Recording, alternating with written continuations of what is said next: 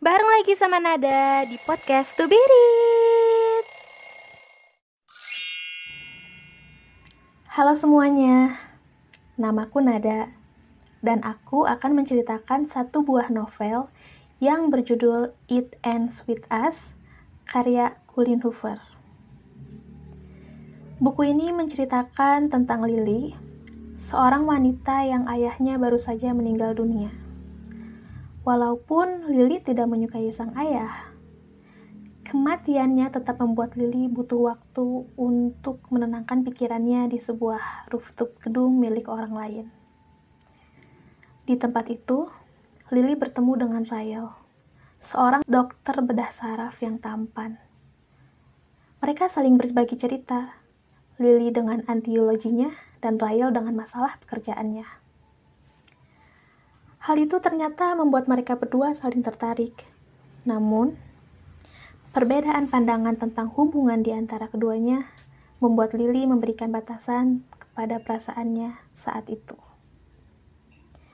Beberapa bulan kemudian, Lily kembali bertemu dengan Rael. Singkat cerita, Lily semakin mengenal Rael sebagai sosok yang pintar dan juga bisa membuatnya bahagia. Namun, Ketika hubungannya dengan Rael dirasa dapat menemukan titik terang, Lily kembali bertemu dengan Atlas, cinta pertamanya. Saat itu Lily memantapkan hatinya untuk memilih Rael dan percaya hubungannya dengan Rael akan selalu membuatnya bahagia. Sampai suatu saat, ia merasakan pukulan pertama dari Rael.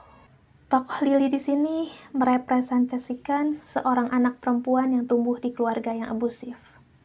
Hampir setiap hari, dia melihat ibunya selalu dipukuli oleh ayahnya. Dan hal itu membuat dirinya tumbuh menjadi sosok yang membenci kedua orang tuanya.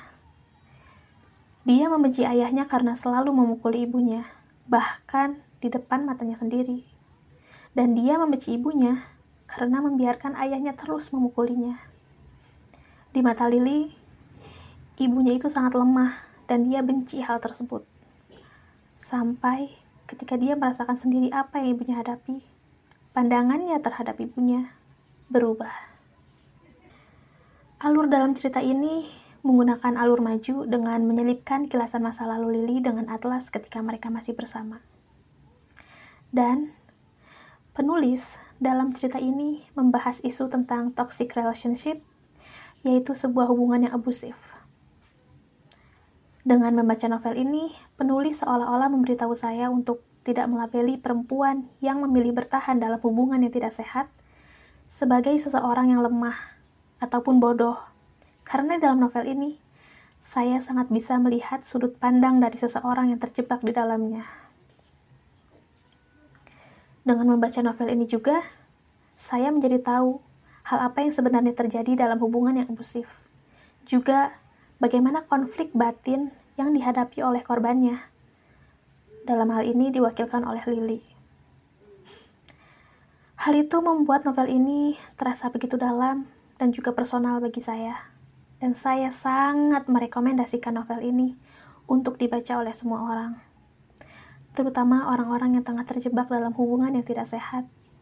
Semoga sedikitnya cerita kehidupan Lily ini bisa membantu menunjukkan jalan keluarga yang lebih terang.